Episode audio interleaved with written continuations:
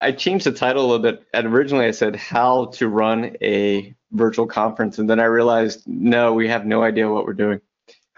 So, We've done it once and we yeah. didn't die. yeah, so I, I like to put that we how we run a virtual conference, and then you can learn from us or what not to do or what to do. So uh, feel free to ask questions at any time. Like seriously, please ask so many questions so that we can answer them during the presentation. So we will stop and pause and answer your questions at any time if they're relevant to the material.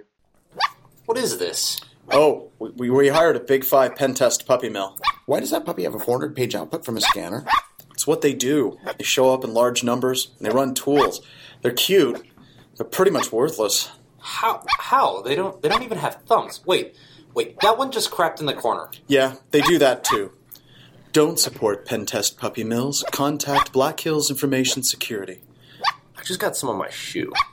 Consulting at blackhillsinfosec.com.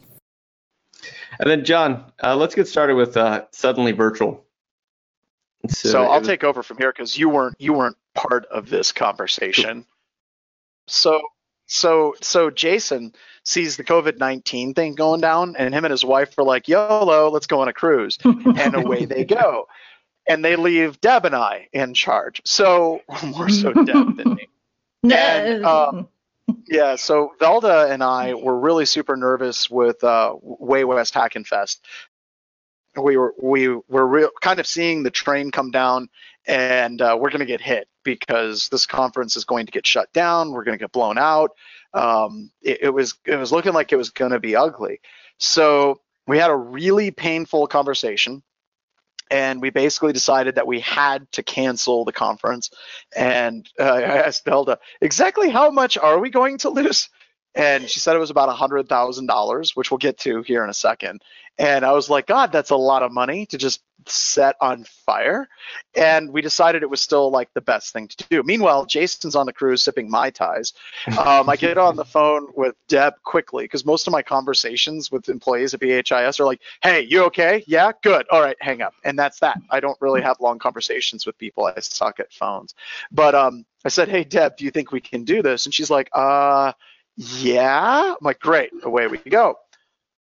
So we basically decided to do that very quickly, and we knew we could kind of do it because we did it in Adel, or sorry, Adel, Iowa, with the uh, the conference uh, the awareness con that we did in Iowa after the Coalfire pen testers were busted for breaking into a place. And we did that in 10 days. So we figured if we could do one full track in 10 days, there is no way that we can't do 35 individual talks and seven training classes and lift it in four or five days because hey mm-hmm. we've got this down now. So i start getting texts intermittently from jason like i'm on the cruise. What the hell is going on? I just saw that you canceled wild west hacking fest and we're doing this all virtual. Yeah. um, and then it came back and i have this one really nice text. It was basically you know proudly serving my corporate master. It's like whatever you need, I'm here to help, and that was that was cute because he was nice with that. So it was a, it was a huge lift to do that. So then Jason gets back on land, and Jason, do you want to take the next slide because that's basically where I handed this mess off to you. Yeah, so I, I wanted Velda to cover what happened when we got rid of the venue because I think a lot of the people have been asking, Ooh. like, now that I want to go virtual, well, crap, like what do I do? And so Velda, Velda, you're here to say once we decided to go virtual, what did we do with the venue? What did we do with the hotel? And what knowledge can you transfer to the people that are currently on the call? Sure, um, happy to.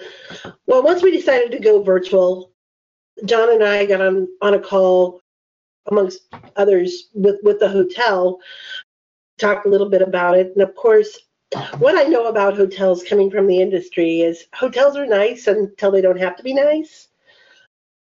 And and what I mean by that, they're hospitable, right? So they'll they'll be nice to you and they're probably saying bad things behind your back, but that's what they do. Anyway, we we got on a phone call with them, and of course, I wanted to push the force majeure clause. The force majeure clause in a contract is an or unforeseeable circumstances that prevent someone from fulfilling a contract. Those unforeseeable con- uh, circumstances are like acts of God. Um, you've had a hurricane. Uh, we've gone to war. There's acts of terrorism. When I write a clause, I make sure that we put in there people can't get to a, a venue. You know, we, we do a multitude of, of things that we, we put in there. And the hotel, of course, wants to push back. They don't want you to, to enforce that force majeure clause because although there was a directive from um, the governor of California saying, hey, you know, we're under a state of emergency, there was, you know, a, virus going around that, that could cause death. It, it does cause fear, it does cause panic. We weren't necessarily able to enforce the force majeure at that point, but we were agreeable to going ahead to pay our cancellation clause. And we can talk about the cancellation clauses and how important those are to write a, a really strict cancellation clause. But we did went ahead and we, we agreed to the, the cancellation clause at that point, and they agreed to give us back a 50% credit.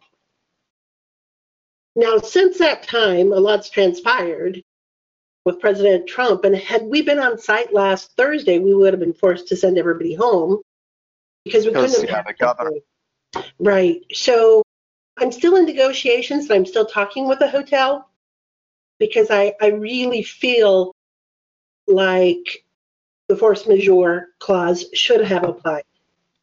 And um, and also, Velda, we're kind of we're trying to walk this very fine line right. of trying to get a better percentage with the hotel right. at the same time not pissing them off to the point where we can never go back to that hotel. So it's this right. weird place that Velda occupies because that's that's what she does really well. And John tells me I'm really mean. You you are like you're the nicest person. You're you're a Nebraskan like to your core, which is like there's Canadians and Nebraskans. Well, now Canadians and Nebraskans. Yeah. But you're, you're unbelievably nice. You're like the sweetest person I know. I get on the call with you in the hotel and I'm like, damn, she's tearing into them. I think she said something effective. If this goes to court, we would win. And I'm like, what the hell? I'm getting off the call now, and I just walk away and let her. And, and truly, this is an act of God. It is. It is. Um, you know, uh, it, it, it, it, caused panic, it caused fear. Um, but we also write things into our clauses like if 50% of, of the attendees can't get to the conference, then that's that's also part of our force majeure. Force majeure clauses are really interesting. You know, you read them, you reread them, you have somebody else read them, you think of things that you can add to them, you reread them again, you send it back to the hotel, they send you back and say, yes, we can have that, and you say, can I have one more thing in it? So force majeure clauses are really important that you write as much as you can into them. Cancellations are also really important as well because we could have been stuck for a whole lot more um, had I not wrote uh, uh, lost profit clause into our cancellation. So, you know, we're still we're still in negotiations with them, but we're working it out. We're going to work it out. So uh, Dominic asked a question. You know, are we talking about hotels or virtual conferences? And I, right now, we're talking about a physical hotel because this event was supposed to be a physical in-person conference. And so we went from a yep. In-person conference to pivoting almost instantaneously to a virtual conference. And I think a lot of the people that are listening to us right now had a planned in-person conference. And so what do you do when you can't do that anymore and now you want to go virtual, which is what we're talking about. Yep. Yep. And then Velda, once we decided to go virtual and then you had to send an email to all the attendees, what did your inbox look like at that point? it loaded up. I was getting, I was getting, you know, customer service notes. John was really kind. He said, "Look, if you bought a ticket, you're going to get a, you're going to get this year's con. You're going to get the 2021 live con." A lot of people just it didn't register. All they seen was that we were we were not having a live event, right?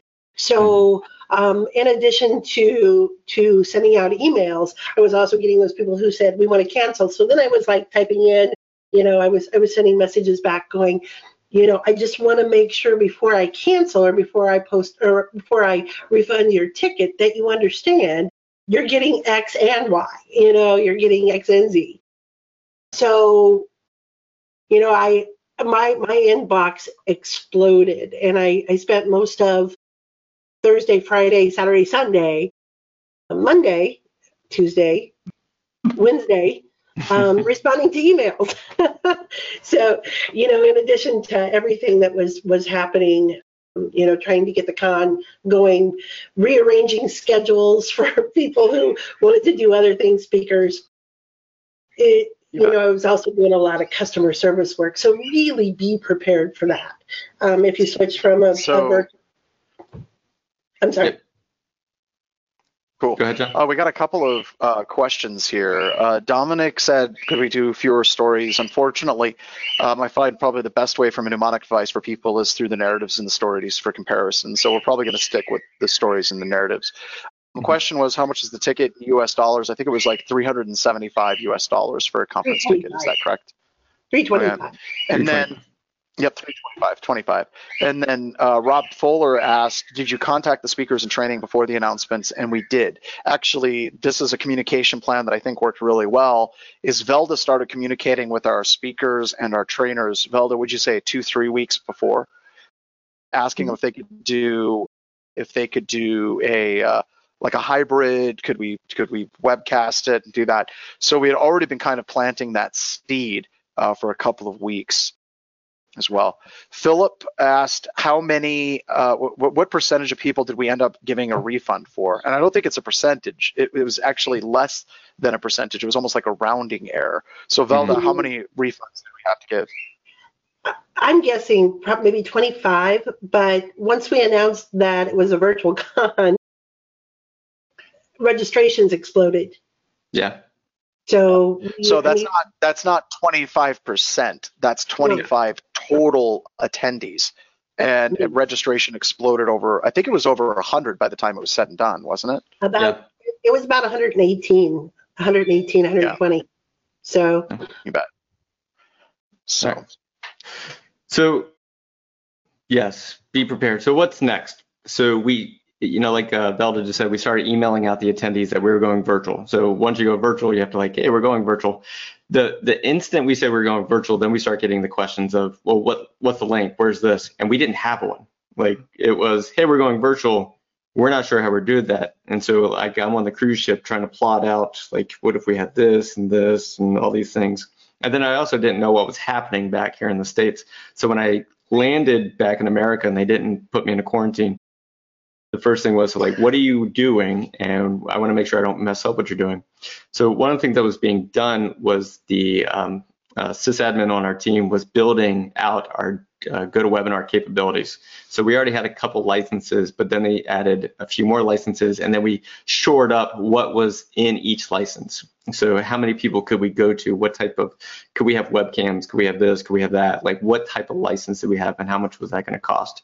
So we determined that we needed at least four GoToWebinar licenses, and I think we ended up with five, just because at some point we're like, we need an extra one just in case one goes down. And we'll tell you what those were each for.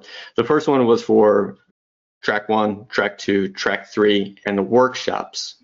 So uh, we didn't have a track three, track one, track two, workshops, and a green room. So the green room is going to come and play here in a few minutes, and the green room is probably the most important thing to do when you're trying to coordinate the speakers and the tracks. But one of the first things I did is I asked Deb. Uh, Deb's on our team, and I said, "Hey, Deb, can you please contact all the speakers and find out what their equipment sounds like? Because in a live event, you're in control of the equipment. You're in control of the microphones. You're in control of the audiovisual equipment. You're you're in control of the projectors and the screens.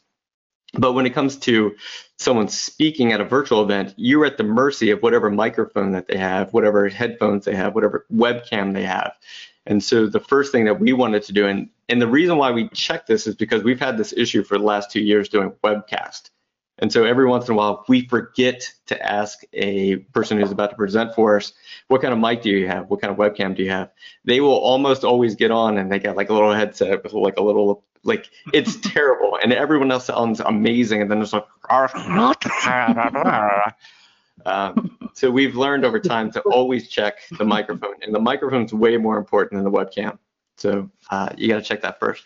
So Deb, what was that like reaching out to all the speakers and asking them and testing their equipment? all the speakers were super kind. They got um, the uh, just the challenge that we were facing. Everyone wanted to help. They wanted to see what they could do. For the most part, most speakers had good equipment. There were a couple that, uh, from like two seconds of me being on with them, and I was like, "Oh, I'm going to send you all the things. I can barely hear you. I can barely see you." So it's definitely very important to check to see if they have the equipment but everyone was super um, flexible with it takes like two minutes maybe two minutes to set up a time. And we used uh, google um, hangouts as just a quick check. We did not use gotowebinar. Uh, so they just I, I scheduled a calendar invite with them sent them the link to where to meet me and it was over in less than two minutes. Yep. So we have on here linux windows mac and that's a if you're going to use gotowebinar uh, you can't present as a Linux. If you have Linux, you cannot present. You can participate, you can you can listen, but you cannot share your screen. And so that's a huge issue, especially in our industry where a lot of information security professionals use Linux as their main operating system. And so we had at least two people that were predominantly Linux and they had to come up with a solution prior to the talk. And that's something you have to check on. So whatever platform you're using for your for your track or your stage, then what you're going to do is make sure that that stage or that platform can use that type of operating system. We also learned that widescreen monitors are not your friends. And so these people who are getting these giant widescreen monitors, there's an issue with GoToWebinar that it doesn't share a widescreen monitor properly. And so what it does is it creates all this extra space on the left and right hand side. We didn't realize that until we were live for the very first talk on the first night that this was an issue that we could not fix because on our monitors it looked fine, but once it actually got to the GoToWebinar, it was it was not good. And so you're starting to get comments from the attendees saying, "Can you increase the size? The font looks small. I can't really see that." And so just something to note is widescreen monitors are not your friend. Spreadsheets. You and your team need either Google Sheets or some kind of shared document to where you have all your speakers and then you're checking do they have good audio, do they have good micro, um, do they have good cameras, and then uh, is it mailing list? Are Deb, how many people did we have to purchase things for and mail them? We had four speakers that we had to purchase equipment for, so it wasn't a ton. Yep. So that is something that we we ate the cost of that. And so when we had a presenter that we knew that we wanted them to present, we, they got onto the the call and I was like, it was like, oh, okay, we're gonna send you a microphone. So we just uh, we ate the cost of that and sent them a microphone. We have a couple links in here for the webcam that we prefer. We're using Razer Kiyos for our webcams, and I can bring this link up. Uh, they run about $87. They look like this. They have little lights on them, so that helps boost the light if you have somebody that's presenting. And then the microphones that we're using are the the Yeti Blue Nanos. And the reason why I like these is because it's real simple. On the back, you only have like one button, and it's really easy for the attendee, uh, the presenter, to use them. And then if you want this, I think this is great is these lights. Uh, these lights right now are these little light panels. So the presenter can grab one of these and they're battery operated and you can use those to, to boost the light for your video feed. All right, let's see if there are any questions. I have 700 speakers. Dominic, I am. oh, I just, we can talk about that later. Uh, why did you select GoToWebinar as your provider versus alternatives? Great question, uh, Rob. So the reason that we pick GoToWebinar is because we use it a lot, and we have tried one other service, which was Webinar Jam, and there was a vulnerability in the chat function that if you did a certain command inside the chat function, it would reveal all the usernames and email addresses of all the people who'd been using chat. And so we weren't sure if we went with another platform if there would be security vulnerabilities with those. So we decided to go with the uh, GoToWebinar, which is what we use already. All right. So LobbyCon, Discord. So if you're planning a virtual event for the attendees, especially for hacker conferences, is that you have, and that this is where we're coming from. We're we are a hacker conference, information security conference. organizers, and that's where our background is. So for us, LobbyCon in the hacker culture is the place. Like, yes, people go to the talks, yes, people go to here, people go over there, but LobbyCon is where a lot of stuff happens. And so we need, we knew we needed some kind of glue, some kind of place that would bring people together. And so we chose to use Discord. So I have the link here, and I'm going to drop it in the chat. And this link takes you to the Wild West Hacking Fest Discord. And while you're there, you can look around. Uh, I'm going to drop it in the chat, and you can take a look at how the people um, how the people used it, how the attendees used it. You can take a look at the different channels that we created, and you can see how the channels were used by other people. So we had LobbyCon. LobbyCon is where people hang out. We had announcements, and this is where Velda would go in about five minutes before every talk began. And she would tag the speaker. She would say, here's the talk, and give the link to the track excuse me, so that people could go to that. It was a constant reminder. The nice thing inside of Discord is you can do an at everyone. What it looks like is I'll just type it here at everyone. I think it's in here somewhere. But if you type at everyone, wow, uh, it would send a notification to every single person in the Discord. So it's kind of like walking into a physical room and going, everyone, can I have your attention, please? The next talk is beginning in five minutes. Please start heading to the tracks. So that is why we had, uh, and we like Discord is because we had that ability to notify everybody. We had hallway con. What's the difference between hallway con and LobbyCon? Well, sometimes lobby con got really busy with people chatting with each other and they wanted someplace else to go. And in the hacker culture, we have hallway con, lobby con, we have elevator con, we have all these places. Um, but we have sponsors. So we wanted a place where sponsors could post their own type of messaging and the attendees could go there and interact with the sponsors if they wanted to. At one point, a sponsor asked if they could have their own channel and we decided to go with no. And the reason we decided with no to have a sponsor to have their own channels is because we didn't think the attendees would really go there. So if we put all the sponsors in one place, then it had a greater probability of the attendees going in there and at least looking at one sponsor and seeing a different one. The other thing too is that these sponsors were great that they were giving out uh, swag mailings. So they would mail swag to people. You know, we'll send you stickers, we'll send you a shirt, we'll send you this, and they had Google sign up sheets. And so I think that was a great way to collect leads for those sponsors. And so if you have a swag item that you want to give away, you put it into the the, the sponsor channel, and then you say sign up for this to get a um, to get the swag. We had a track one and track two, and I'm going to show you all this stuff right now because I can actually do that. Why am I just telling you about it? Mm-hmm. Uh, so over here, in the Wild West. We had LobbyCon. Uh, we had new attendee intro. So in, in, Discord, when someone comes into Discord, it always does a like, hello, you're here. Look at this person. This person's here. And so this was that filter where all those people went. Announcements. So like I said, this is where uh, Velda would post things here so that the attendees would hear. Uh, we had track one. So when the talks were going, and you had track one or stage one, and the people were speaking because we had all the presenters and they were speaking, and then people were watching.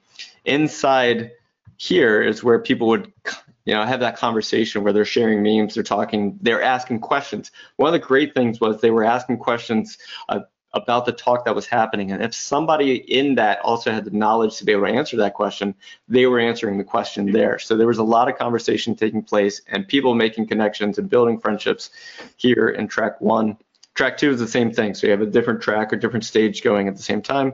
And then we had a track for the workshops. So we, we had individual workshops that would break out and people could then uh, have conversations about that specific workshop at that time in this place. And then we asked the presenters to, when you were done, could you please post a link to your presentation in the download slides because everyone uh, in the very beginning, the attendees were like, are we going to get these slides? Are we going to get these slides? Some of you have already asked us, are we going to get these slides? And so we wanted to have a centralized place where the attendees, I'm sorry, the presenters could post that. We had a CTF, a capture the flag happening at the exact same time. And so in that, we um, we had all the people just have that conversation in there. They were building their teams, they were meeting each other, they were asking questions to the people who were running the CTF. The CTF uh, organizers had made sure that they added to their name that they had dash uh, Meta CTF for that. HallwayCon, Annie Oakley's blue team, red team. So any if there was a way for people to break out and have conversations with each other. At one point, someone started posting uh, virtual stickers. And we were like, okay, that's so they were posting virtual stickers in LobbyCon, and we're like, hey, we should probably give them their own channel, and that's what we did. So we created a channel just for that. Hiring happy hour. So hiring happy hour was we were going to do this in person, so a live event where we would ask the people who were hiring to come in, the people who were looking for work to come in, and we were going to do it live at the event. But since that didn't happen, we wanted to still give that opportunity for people who were looking for people to be able to find them. And so we created Hiring Happy Hour. Now, one of the things that you can do as the main organizer is you can periodically go into here and say, everyone, reminder, you know, there's hiring happy hour going on right now. If you're currently looking for work, you know, jump in here. If you currently have job positions open, go ahead and put them in there. And then just, uh, we had private channels. And so these private channels was for the training classes that took place. And so if you see all these people are blue, it's because we designated them as a student of that class. And so that they got access to only that private channel so that they could communicate with each other prior to the conference starting while the training was taking place. I'm sure there's a bunch of questions. Why did we go with Discord versus Slack? Because I just took a class on Discord about a month ago and I was like, I really like it. And that at everyone feature and the fact that you could go from the different channels and the different this, I just thought it was very streamlined and easy to do. Uh, so that's why we picked Discord. Would we reuse Discord? Absolutely, in a heartbeat. Discord was fantastic. Uh, would you next time want to hopefully? So yeah, so great question, Olaf. Uh, we now plan to have a virtual conference on top of our in-person conference for now on. Because this went so well with the Discord channel and so well with the streams and everything else, we are deciding now to have that virtual uh, component to our future in-person conferences. So thanks for that question. Creating staff and attendee roles. Uh, so we had these so we have a Wild West theme. So we created the rustlers, the speakers. So what that looks like down here in Discord is we have these rustlers and what they are is essentially an admin. So they have way more rights than anybody else. They can boot people, they can change messages, they can delete messages, they can do the at everyone sign like uh, like um, Velda did. And then we had trainers. So these trainers had different roles, but it, it helped to differentiate them from the other attendees so that if the attendees wanted to ask a question to the trainers, they could. And then it's hard to see right here, but the orange. So the orange were the speakers. So just like going to a regular in-person conference, you normally give the attendee their own badge. You normally give the speaker their own badge. You give the trainee their own badge, the trainer their own badge. And so this was our way of doing that, was giving different uh, privileges and different way to call them out inside uh, the group over here. There's also a cool feature too that if you do at speaker, you can send a message to all speakers. And so one of the messages we could send is if you haven't checked in with your speaker wrangler at this point, please check your emails and make sure that you're you're going to be at the right time for your green room session today. Uh, if we wanted to send something to the trainer, you could say at trainer. The attendees, if they had an issue, they could say at Rustler. And so if the attendee is having a problem with somebody else, if, if, you know that's a possibility. If they're having problems with you know a track, or if they're having problems there, they can say at Rustler and would contact all of those Rustlers to be able to go and check in on them. Uh, Jason, we have a good question, kind of a follow up to what you're saying. Sure. Was there a lot of admin moderating needed for people showing unwanted behavior? Almost none. So when I say almost none, inside the Wild West Hacking Fest, I didn't see any we had uh, started a Black Hills information security Discord at the same time. And what happened in that one is we had left it open to anybody. So that was my mistake. I just like anybody if you wanted to come join this, and, and some people did, and they posted some uh, pornography inside the um, the the channel. And this was like at 10:30 at night, and somebody reached out to me on Twitter and said, "Hey, Jason, you need to come fix this." So immediately I jumped on, I fixed it, and the person who had told me about it, I said, "Would you like to become a moderator?" And they're like, "Yeah." So I uh, I uh, promoted them up to moderator, so they're helping with that. So the uh, inside the Wild West Hacking Fest, we sent the invite to just the attendees, and so really there wasn't anybody that joined that was going to cause any issues, and we never really saw any. Were there people who like may have said a snarky thing every once in a while? Maybe uh, that could just be my interpretation of what they said, but not necessarily what they meant. This was. I'm sorry. I'm sorry to interrupt. I just wanted to say that this was a really great way to stay engaged with the attendees too. Um, I, I ran contests all day. You know, post a picture of what you're wearing to virtual con or what you're you know are you having having a cold one just different things to keep the attendees engaged and and to keep in contact with them too we gave away john socks those were popular mm-hmm. um, any other questions what, yeah uh, what's what's the the the best number of people to have be in the Discord to kind of handle questions, handle announcements. That's kind of a question that we're getting. How many how many folks total were running this? And I, I think a better question is how many do we recommend? so it was mainly I think Deb, Velda, myself were managing that, but there was attendees that became like super attendees and they were the ones that were helping to manage the conversation going on between the attendees. So there was a lot less work that we needed to do because the attendees were just taking care of a lot of things on their own. So I would say at least three or four people that you're going to have maintaining and monitoring at all times. So like a thing that happens like that sticker. I know it's weird, it's like virtual sticker share, but just seeing that and going, wait, I have the right to I have the permission to go create a virtual sticker share channel. So I'm going to go make that real quick. And then I'm going to put out at everyone, we now have virtual sticker share channel. Feel free to come to that. And then all the people migrated over to that. Any other questions, Steph? Uh, are people seeing who else is in the channel? If so, did we use real names, badges, or nicknames? Oh, uh, so yes, yes, yes, and yes. So hmm. what happens with that is there are some people like Ian here Ian used his real name. That's Ian Lee. The deputy, as you can see, Velda did not. I went by my handle, so Banjo Crashland. Jeff McJunkin, that's his real name. And then as you can see through here, there's a lot of handles. And so one of the difficulties, and that's a really good thing to bring up, is that when I had, or when it was time to promote a speaker to speaker, which are right over here, when it was time to promote these people to speakers, it was not easy to find them. And so I had to put out the word every once in a while and say, hey, if you're a speaker, send me a message and I will promote you to a speaker position. And so that was a little difficult at, every once in a while. But Deb did a really good job in the green room. And she said, Are you currently on the Discord channel? And they would say, Yes. Have we promoted you to speaker yet? And they would say, No, not yet. What's your username? Cool. And she would just tell me real quick, and I would just go in and promote them that way. Does that answer your question? Mm-hmm. I, I, there's a lot of questions about just how many people, how many people did it take to run the technical backend, the GoToWebinar, Green Room tracks? Sure. We can we can answer to how many we had. Yeah. Um, I think we can uh, cover that here in the stream logis- logistics. Mm-hmm. Yeah. Okay. So, in you know in that startup period, we had to build out the streams, and so what we're calling a stream is just really a really long GoToWebinar session. Like it, it, just starts at eight o'clock in the morning and ends at eight o'clock at night. And it's just one long continuous GoToWebinar session.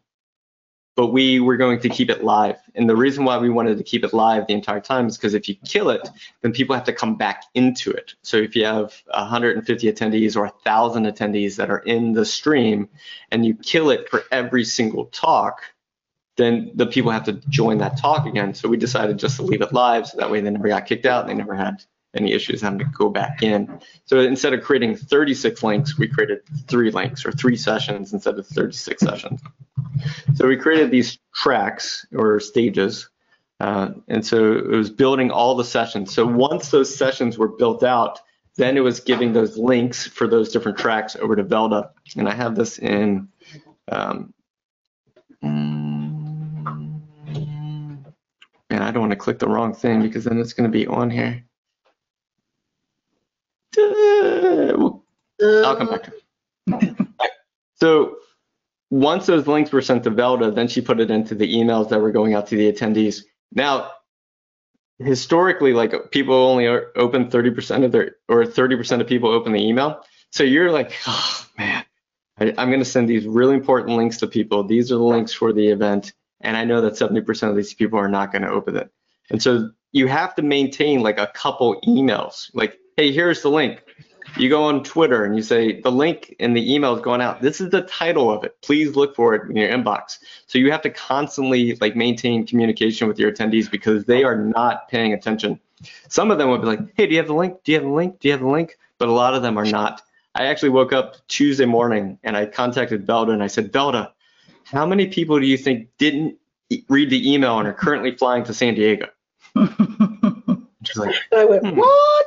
Didn't even think about that." yeah. So you have, for the most most of all, you have time to prepare this and let your attendees know. We had like a four day turnaround, so that was actual concern.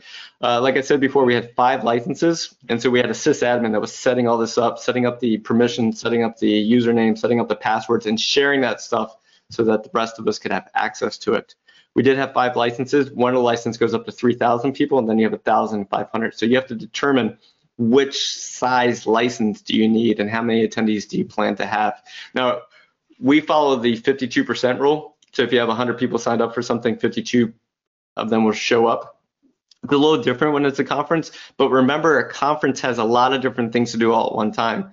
So we never, even though we had 400 people that were registered with ticket holders, we never really had more than 200 people in a track at any one time because some were in this track or this track or in this workshop or they were doing the CTF or they were just hanging out in the Discord and getting to know each other. So think about that when you're determining what type of license do you need. Uh, so a note in here, we didn't have track one properly configured on the first day, and we didn't know that until it was time to go live. And we're like, all right, go ahead and turn your webcam on. And they couldn't. It was a function that was not turned on inside our license. And so it wasn't until day two that we were able to have webcams in track one. And if you're like, well, why do you need webcams? I highly recommend that all your speakers turn your webcams on because it goes from being a voiceless, I'm sorry, not voiceless because you can actually Face, faceless, faceless a faceless online presentation to actually, you know, real back and forth face-to-face contact. And I know you can't see me, but I feel like you're there. So, all right, speaker invites to the green room. Deb, this one's you. Yes, so this is a question that we had too. How do you handle the speakers um, knowing when to get there? Uh, where do they go before? Where do we hold them? That's why the green room was so important. One of our streams was just just strictly green room, and I was there. So if they had any questions, they could come and ask me. Um, but the the main thing we did is we set up uh, a calendar invite a half an hour before their talk. So this is what my calendar looked like. I think that was Thursday there's not a lot of white space. This is full of full of people coming in and out of the green room, going into uh, where their talk was. So we had the two tracks going. They had a calendar invite a half an hour before they were supposed to be at their talk. They would meet me in the green room. I would go over all of the details, show them where the chat feature is, show them audio, webcam, all that stuff. We would set that up, and then I would give them the link to their track that they were gonna they were gonna be speaking on. So when they were done with me, they would just like a stream, they would go into that stream one track and wait there as an attendee and wait to be promoted by either myself or Jason or John when it was time for them to speak. Yeah. So was that crazy. was yeah, that was the important part. So you have this green room and you have, let's say, two or three tracks going at any time. So all three speakers come into the green room at once. You know, they're because they're all showing up 30 minutes ahead of time, and that gives Deb the opportunity to like test all the things, like she said. But like she gives that link to that person, so they go into like a holding period inside the track that's already you know going live, and then we had all these computers. So each computer with its own track. And so we would go to that one and we'd say, all right, there's John. Let's right click. We're going to make that person a presenter at the appropriate time. Because what happens is, let's say you have a, a person who's speaking right now and they're speaking and they're supposed to end at 150 but all of a sudden it's now 151 and it's 152 and it's 153 and they're trying to finish up their point and you still have like a question from the audience. So you're sitting there waiting for the appropriate time to promote that person up to presenter. And as soon as you do, they take over the screen and they take over the presentation and and so you have to like finagle it just right. So there was a at one point there's like three stream or three tracks ending at the same time because you had a workshop that was ending, you had another workshop starting, you had one track, and we we're all like, okay, this one's good. This one's good. All right, can you hear me? Good. Okay, you can hear me. So there's that coordination that has to take place, and it's it got easier over time, but the very beginning of the first day there was a bit of a learning curve to it. yeah. Zoom, YouTube Live, Twitch, Webinar Jam. I think it's really up to you.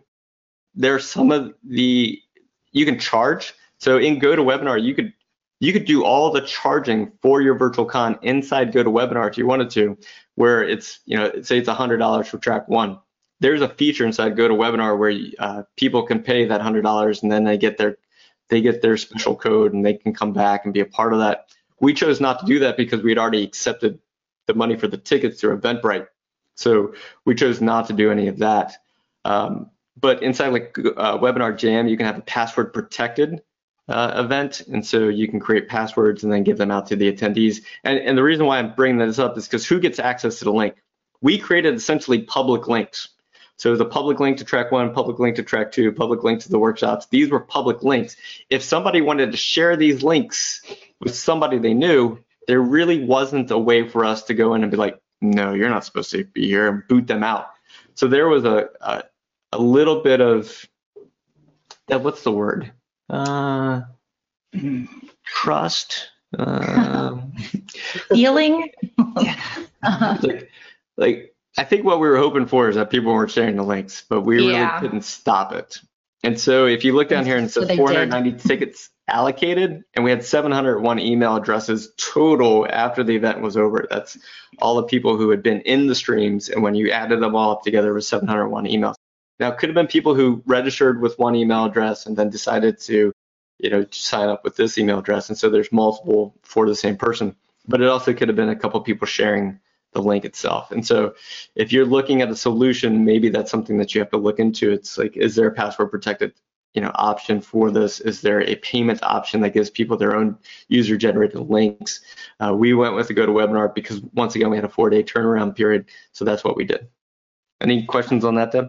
Um, there are a couple questions about did we do this remotely or did we meet at someone's house? Did we set up a quote war room on how or how many people did we have all together to run it? I, that's a, a great question. Well, you guys, you had two, right? yep. In our war room. and then I had, and I think I had four, but we also were running training and we were really, really, really uber paranoid. And by the second day, they were just kind of sitting around like, now what? Everything was running really, really smooth. Yeah. Yeah, uh, that's a good point. We had two command centers. So on one in South Dakota, you had four computers set up that had the organizer status. And then in Baltimore, we had the two of us with four computers set up that had organizer status. That means if our internet went down here, it did not take out the GoToWebinar platform. If their internet went down there, it did not take out the GoToWebinar platform. So we had that backup redundancy for it. Any other questions, Seth? Cool. Oh, so we had two and uh, yeah, like four. Patrick had a great point. Mm-hmm. He said, with the coordination of speakers, should you offset the tracks, i.e., track one at the top of the hour, track two on the 30? I actually think that, I don't know, that, this is an opinion thing, but that might have been nice uh, to kind of have them offset from each other because then mm-hmm. I could have done introductions for every single speaker. I don't yeah. know. Was that was that something you guys think would have been good, or do you think it would have just been crazy? Like I, instead of once an hour being crazy, it would have been every yeah. 30 minutes, and then there would have been no ability to sneak away to take a nap. That was my first thought is that we would have been like going all the time and no break at all. So it was kind of nice. It was crazy at the top of the hour. And then we had like a half an hour, 15, at least 15, 20 minutes before we had to be anywhere. Yeah. Yeah. And what was nice is having that 30 minute window before the next track started so that we could work with the speakers together. And if we would have been offset, then it, Deb would have always been working with the speaker and always working with the speaker and always uh, I, I did think about it prior to like, should we offset 10 minutes or 15 minutes? But then you have the issue where people want to see that other talk, but they're in a talk already. And so they do they leave at the 30 minute point to go to the other talk. And so we decided to leave the talks at the same time. Uh, training started on Tuesday. so we had five training classes and it started on Tuesday. And this was good practice for us to start. Uh, we showed up early. We started testing the gear. We did a student roll call uh, that was important to see if the students who signed up were actually there. Um, and if they weren't, then making sure that the links got out to people and like, hey, did you know this was running? So three of the streaming tracks were provided by us, but two of the trainers decided to independently run their own tracks or their own streams. And so they were like, "Hey, we know we know Zoom. We use Zoom all the time. We just want to use Zoom." And we're like, "Okay, that's fine." Yeah. For the training classes, John, you use GoToMeeting, right? Yeah, I use GoToMeeting at work. Just fantastic for, for what I've done. But I've been using GoToWebinar and GoToMeeting for years and training online for a long time. A lot of it has to do with how you've structured your training more than the actual platform. But yeah, it worked. It worked perfect for me. Yeah. And then this is something that uh, Velda took care of and made sure it kept getting updated. Was we had an actual place to go and send people and say, here is the, you know, here's the schedule. Uh, it's a real schedule that like you would get at a real in-person event. It, we would have printed something that looked just like this. And so we do recommend that you work with somebody to make sure that you have a like some place to go. And these were uh, these were clickable links that would take you to the tracks. And so if you forgot, you could always click those. That would take you there. So I highly recommend that yep. you have this. schedule. Yeah. So uh, Jason had a question, had a couple of questions. He mm-hmm. has one question. It's how did you handle speaker questions at the end of the talk? I, I came in as the moderator on my track and I started asking the questions of the speaker.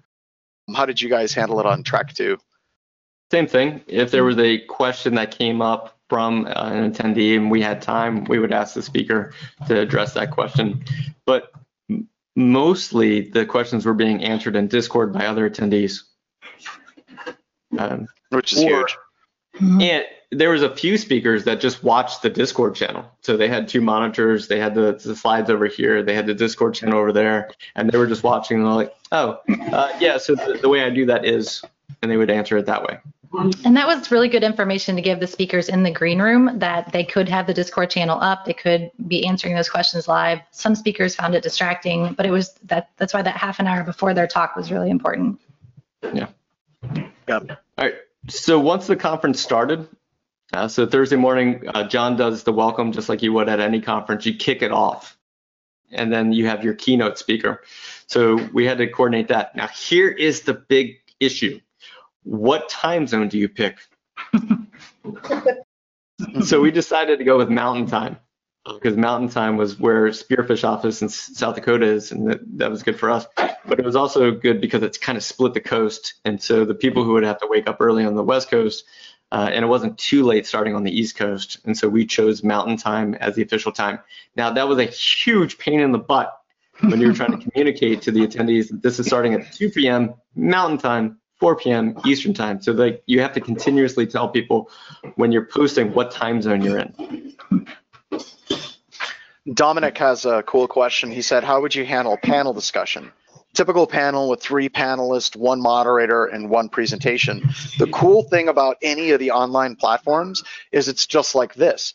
You have multiple cameras that are all set up. We're all presenting, we're all talking, we're all sharing. And if Deb wanted to share something on her screen, she could quickly and easily. In fact, I think panel discuss- uh, discussions are probably more engaging and work better in a virtual platform than they do in a live platform where you're watching a whole bunch of people sit on a stage in chairs staring at their knees. This worked really well. So panel discussions worked great. So once the tracks were live, it was like it's there's not a I don't want to say there's no anxiety, but like once it's going, you're like, oh cool, it's going, it's going. The only thing that you have to worry about at this point is promoting the presenter to speak at the right time and dismissing them when it's over. So we learned at AwarenessCon last year is that you do not give organizer status or the ability to kill the webinar oh. to a presenter. yes. Yeah. You learned that the hard way. Yeah, because yeah. Yeah. So we had this like process that the when the speaker was done, they just kind of they just hung out until they were dismissed. Now, are you to dismiss them and GoToWebinars, you just right click and say dismiss the attendee. I don't know what it is in other platforms, but that's something to look for. And then you definitely tell the speaker in the green room, please do not close the webinar. There's no need. We will dismiss you. You don't have to click X on anything. You don't have to close anything. We're going to take care of that ourselves. Because we did have an issue where it closed the stream on us last year when we were doing this. And as soon as you close the stream, a lot of people are like, oh, what just happened? And they might come back. But a lot of people are like, oh, I guess it's down. And then they leave. And so it kind of kills we lost the 50%. momentum. Yeah. Yeah, we lost about, if that happens, you can count on losing 50% of the attendees. Yeah. Um, easy. Yep. So now track, a difference is. Oh, go ahead, John. Oh, I was just going to say a difference is if I were to shut out of this system, let's say I lost my internet connection and Jason lost his and we all lost our internet connection, the link will actually stay live for between five to 10 minutes. So it gives you that time to come back in. So I recommend having like a mobile hotspot on your phone. So if you do end up losing internet connectivity, you have a backup network connection that you can jump to really, really quickly. And GoToWebinar is really resilient. If you lose your session and then you join a different hotspot, it'll actually re-engage itself with, without any issues. So I recommend that, just having a backup internet connection, even if it's a mobile hotspot ready to go. All right. So we recommend to have an MC for each track. So that's the person, like John was saying, he was the MC for track one, I was the MC for track two. They welcome the speaker because you do want to have a little bit of an introduction. You're like, hey, everyone, our next speaker is, they're going to be presenting on this topic. Thanks so much for being here. And John, you did a really good job of like saying why this person and why you would want to hear from them and kind of talking them up. And so you want somebody that's MCing that has that showmanship a little bit more so than just someone that's like, all right, everyone, the next presenter is going to be. So you want to look for someone in your organization. We, we talk about that, like the like the moderator voice. Hello, yeah. my name is John Strand, and I'm reading this off of a statement while I have someone holding a gun to my head. Today we'll be having a presentation by Chris Trunzer. Chris Trunzer is the owner of. It's horrible. Uh, why are they there? Why is it important? How do they interact with you? It, it makes things much better. Yeah, and then we have so in the announcements at one point, hopefully I can find it, we gave one attendee, and if you ever had a chance to meet him, uh, you know why. We just like this was unplanned, but I want you to plan this. Mm-hmm. If there's someone in your Discord channel that is just killing it, answering questions, sharing links, like helping others. So we decided we just created an award on the spot and called it the Huckleberry Award and gave it to Jeff McJunkin. And we just said, thank you so much for being the person who's constantly so when a presenter would say, well, if you go to this website, Jeff was like looking at it, he would find the website, he would post it in track one. And so that was really cool. And like he just create he created a much better experience for everybody. And so have a way to reward the people who are are doing that inside your Discord channel or inside the event. All right. And we're almost done. So in conclusion, uh, and then we'll take your questions it was exhausting. Like running a virtual conference was almost as exhausting as running a physical in-person conference. That's true. like when it was over I, Friday. I, I, Go ahead, John. Yeah, I, I, lost a lot of sleep. I, it was I, I think I think physically it was a lot easier because you're just kind of sitting, yeah. you're walking around. It's not that big of a deal. But the stress of going into it of is this going to work? Is this going to work? Is this going to work? Wasn't gone until Friday. We shut it down, and Jason's just like, "That's it. I'm going to bed." You know, he's just not. Yeah. So right before the conference started, the virtual conference started, uh, Deb said to me, like, I think it was casually, she's like, "You realize we're doing a 36 webcasts in 24 hours?" Like, oh yeah. Oh yeah. Yeah. Wow without the Discord, it would have just looked like 36 hours or so of just people talking. Like, I, I really feel if we didn't have a Discord or, you know, if you want to use Slack or something, if you didn't have that for a place for people to communicate and connect and like have that conversation, it really is just like watching television. It's just like watching very technical television for a couple hours. Mm-hmm. Reminder Tobias that was asking. Go ahead. I was just going to say, Tobias said how many people are listening right now. It's only about 61, uh, 57 people. Yeah. Reminder that give your attendees many things to do. So have a CTF, have multiple tracks, have LobbyCon, and allow them to go where they want to go, just like at a regular in-person conference, because not everyone likes to go to the talks. Uh, for the most part, when I go to a conference, I barely ever go to the talks because what I really get out of it is that face-to-face human connections that take place in LobbyCon or BarCon or HallwayCon or whatever you want to call it. And so you want to give people the opportunity, if they want to hear the, the tracks, go the tracks. If they want to participate, if they want to do the CTF, what do they want to do? And have some centralized location where all that stuff is dispersed and where that can happen. Green rooms for the speakers to help them prep. Don't forget that people are freaked out. This is public speaking. Like it's still public speaking. You're still going up on stage. There's still hundreds of people watching you and and there's still 62 of you. And like there's still I get a little bit of nervous when this is about to start. And so that green room gives a friendly face to welcome them and say, let's go ahead and test your gear. This is what you're about to experience. This is what it looks like. This is what you're about to face. And once they get in there and they start hearing the other speaker presenting, and it's like, a, okay, okay, okay, yeah. And so don't forget that the person who's about to present is nervous and you're giving them as much comfort as you can before they present because the more comfortable they are, the better present uh, presentation they're going to give. Anything on that, John? I, I, I was going to say that kind of introduction at the beginning, not just reading their bio, but doing your best to, if you can, try to introduce them as a person. I think that that helps put them at ease. Maybe ask them a couple of questions before you get started. Like something as simple. I had a couple of people that I didn't know. I was just basically like, hey, before we get started, what was it that got you on this topic and got you rolling? Then it becomes a conversation with me as a moderator and them as a human being and that kind of sets their presentation tone for the rest of the talks um, or for the rest of their, their their presentation. And that worked really well for all but a handful of bad bad bad presentations that we had. We should talk about that. I don't know how to handle that yet but we have a presenter that's just like ooh this shouldn't have made it. Yeah reward attendees that are helpful, like have that planned ahead of time, and then figure out so figure out swag ahead of time because attendees still want swag. and how are you going to get it to them, and how are you going to get their addresses, and how are you going to are you going to send out swag? Are you going to do this? Are you going to send out shirts and sweatshirts? Like, is that something that, that you're planning? Have that planned ahead of time. We figured it out. What, like the day of the conference? Like, is that? mm-hmm. we'll figure it out. We figured it out. No we're, we're, still working it out. Uh, we I did bag stuffing most of the conference where we're putting the badges together, the t-shirts in the bags, Backdoors and Breaches cards into the bags, and we will be shipping it off. It's going to cost us about ten dollars and seventy-one cents US for each attendee to get them the swag. So it's going to be pricey, but it's going to be worth it in the long run. Yeah. All right, so that kind of wraps up the information. So we have time for Q and A, and I, I, think we can just stick around for a while and just answer as many questions as we can, or, or answer them in the Discord. Sure. um, uh, first one. No, go ahead. Oh, go ahead. Well, I was gonna say Dan. I was gonna say the first one. go ahead, Jane. Dan asked a good question. He wanted to know if the CTF was popular. Was it necessary, or were there any other activities that we considered?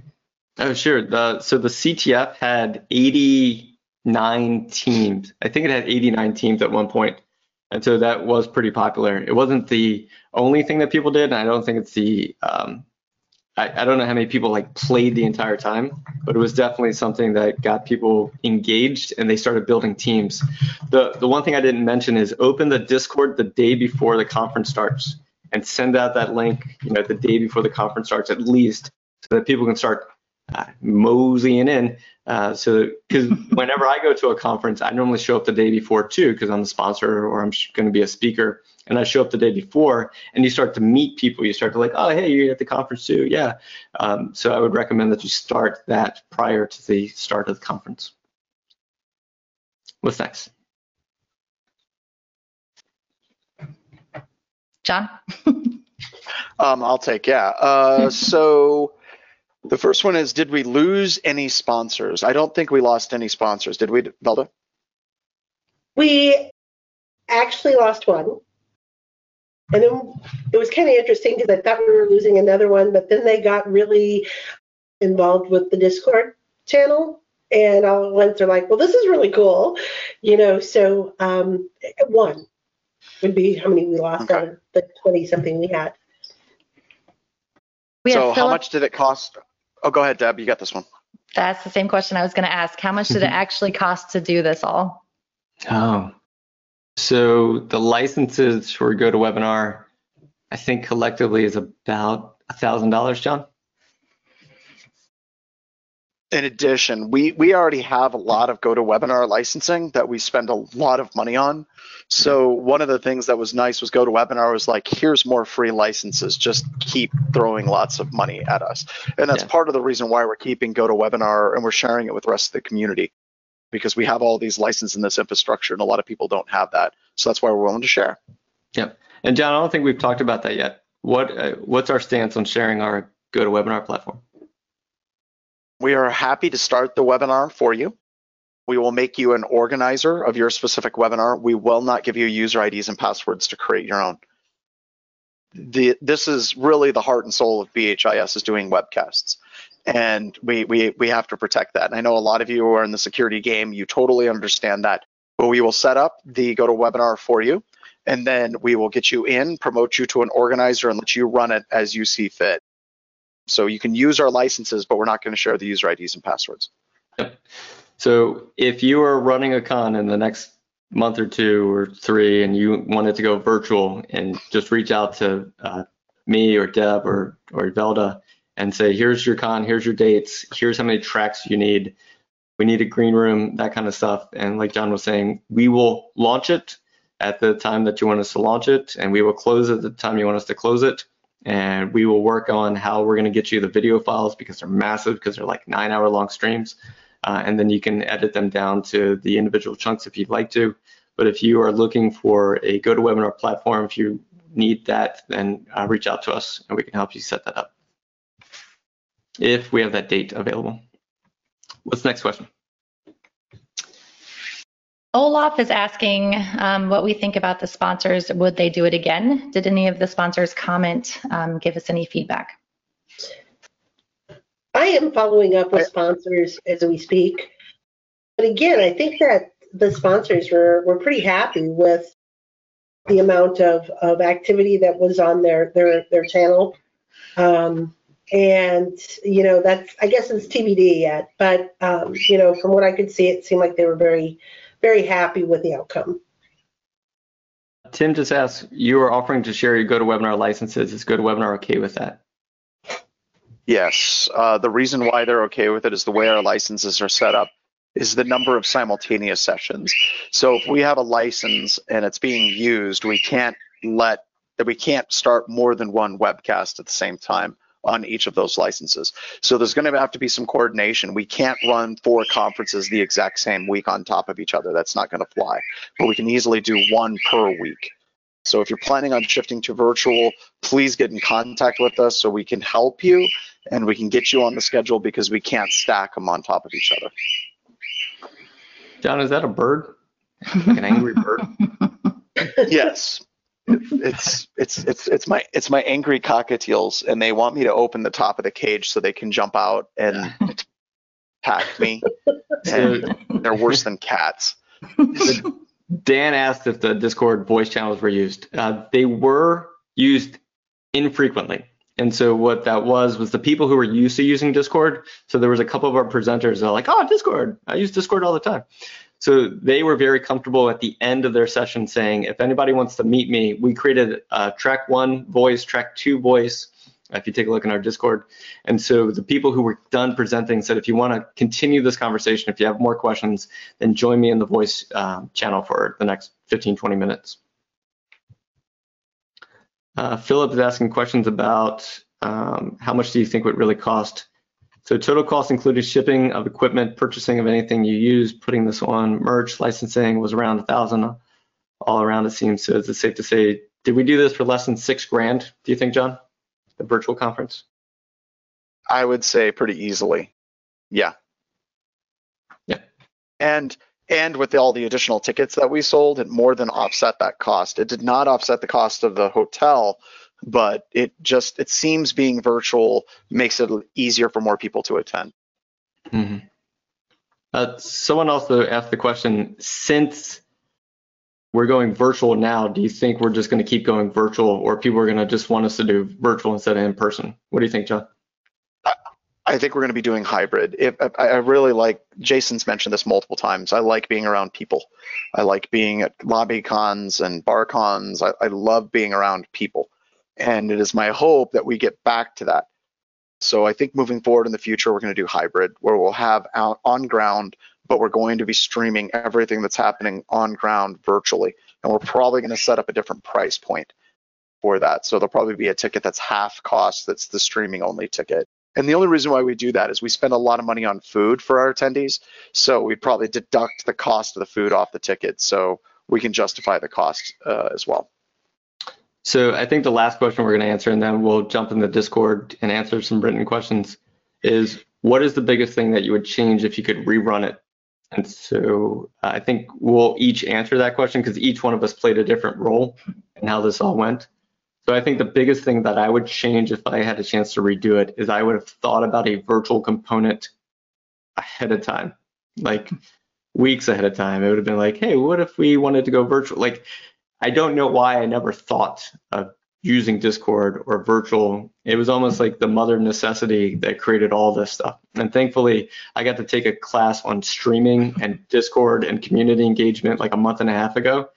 And so, like, I learned these things, and I was like, "Oh, cool, John. I think we could use this stuff in the future." then all of a sudden, he's like, "We need to use it now." And I was like, "Okay, okay we can do that." Yeah. So, I think the biggest thing I would change if I could do it again was just plan for virtual ahead of time and just I don't know why we didn't. Uh, who wants to go next? Mm, I'll go next. Yeah. So along the same vein of what John and Jason are saying about people, like I need people. And so my favorite part about a conference is the people, the face to face. So the thing that I would change would be one of the questions actually was, do we have like a like speaker room uh, that they could come and just hang out kind of like this? I think I would add that. I would add the speaker chill room on the uh, Discord, but also just a face to face where people can come and, and just talk to each other face to face. That's what I would add. Hmm. Velda? Well, I'm going to piggyback off of yours, Jason, and say a good solid backup plan.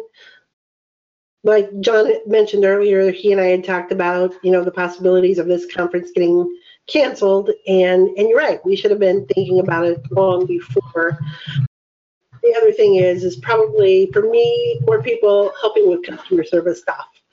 So mm-hmm. those would those would be my two things probably. And then John, close us out. Yeah, I would have just asked for more time. But I think that this type of depunctuated articulum really helped BHIS as a whole because now it threw Discord to the forefront. And now Discord is something that's going to be heart and soul to everything that we do because we saw just how amazing it was. I think the training and doing that virtually, I think that that's something that we learned a lot of positive lessons from. And it, look, yeah, I would have loved to have had some more time, but honestly, this shove forced us to grow in a way that we didn't expect. And I think it's overall positive. All right. So thank you all for joining. I know that some of you want to reach out and talk to us about the getting the streams or using the licenses. So feel free to Jason at blackhillsinfosec.com you can also ask in the info in the Discord channel, or you can send me a message in there. And thank you so much for listening. We're going to throw the recording up online for people who didn't get a chance to attend this live, uh, and they can find us in the Discord channel too.